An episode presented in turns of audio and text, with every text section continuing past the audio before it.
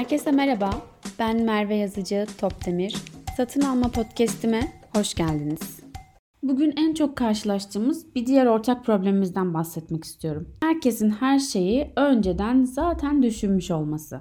Ya biz bunu denemiştik, biz de bunu düşündük ama olmaz abi ya, o iş olmaz. Bu tabii ki yalnızca satın alma profesyonellerinin başına gelen bir problem değil.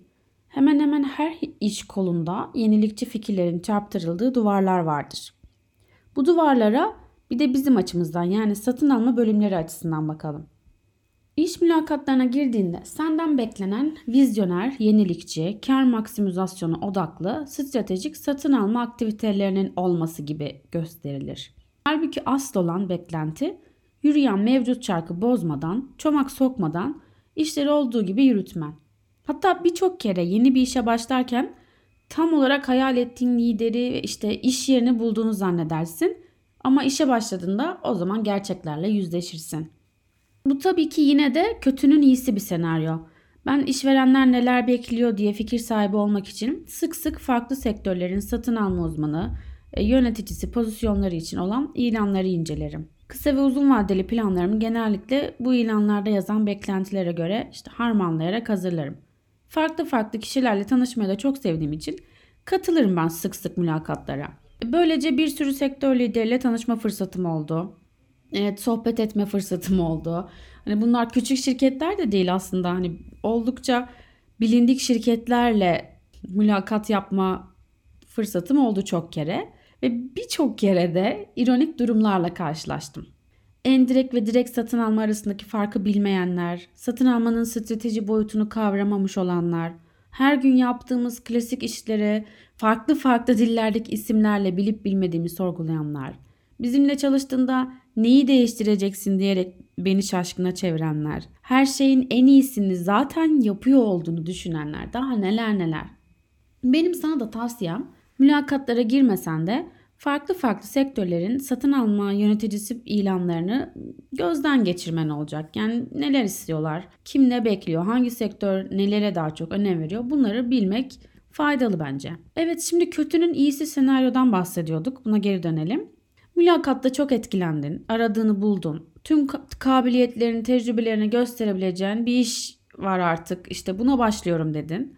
Ama mülakatta çizilen profil esasında insan kaynaklarının ve satın alma yöneticisinin hayalindeki durumdan başka bir şey değil.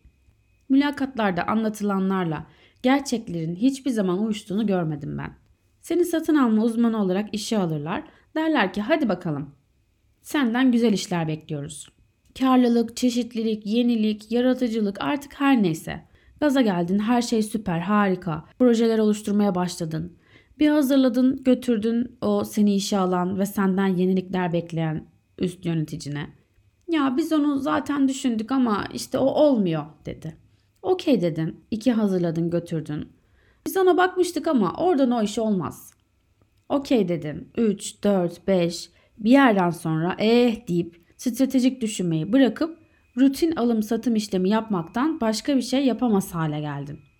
Şimdi belki beni dinlediğinde ya da birkaç yazı okuduğunda içinden dedin ki abi millet ne güzel şeyler yapıyor ya. Keşke benim iş yerim de öyle olsa. Keşke ben de böyle şeyler yapabilsem. Ama bizde olmuyor.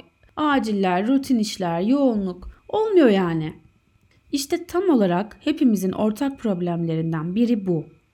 Hepimizin acilleri, rutin işleri, yoğunlukları var. Hepimiz projelerimiz için aynı cümleleri duyuyoruz. Hepimiz günün sonunda yalnızca mevcut süreci yürütmek üzere işimize odaklanmamız gerektiğini zannediyoruz. Hepimiz yeni projelerin hep farklı şirketlerde olabileceği kanısıyla umutsuzluğa kapılıyoruz. Bizim işimiz stratejik satın alma süreçlerini yönetmek. Normal alım satım sipariş işlerini sağlam bir yazılımla otomatiğe de bağlayabiliriz. Planlamadan gele, gelen talepler direkt tedarikçilere düşsün. Onlar da anlaştığımız periyotlardaki fiyatlardan fatura kessin göndersin. Bu. Bitti. Rutin işlerimiz zamanla zaten buna evrilecek.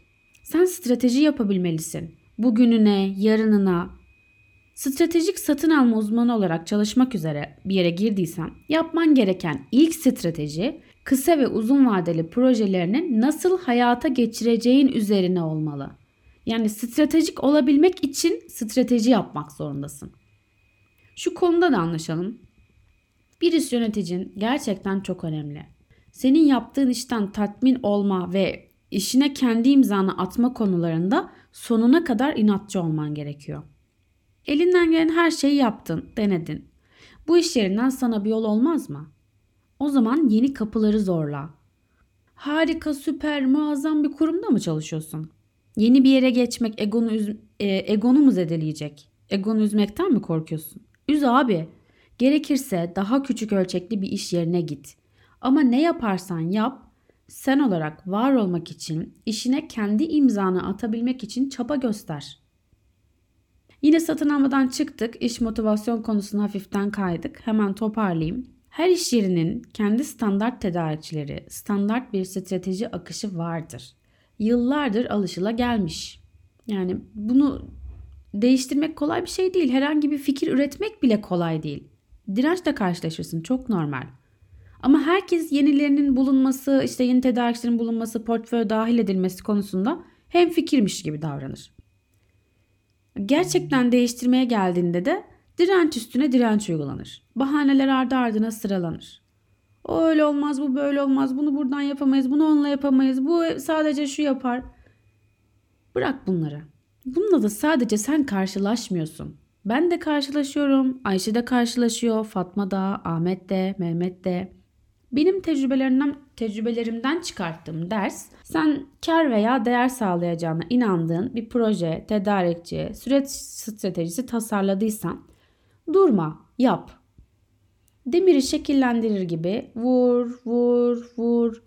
Gün gelecek bakacaksın ki bir son darbenle istediğine ulaşmışsın.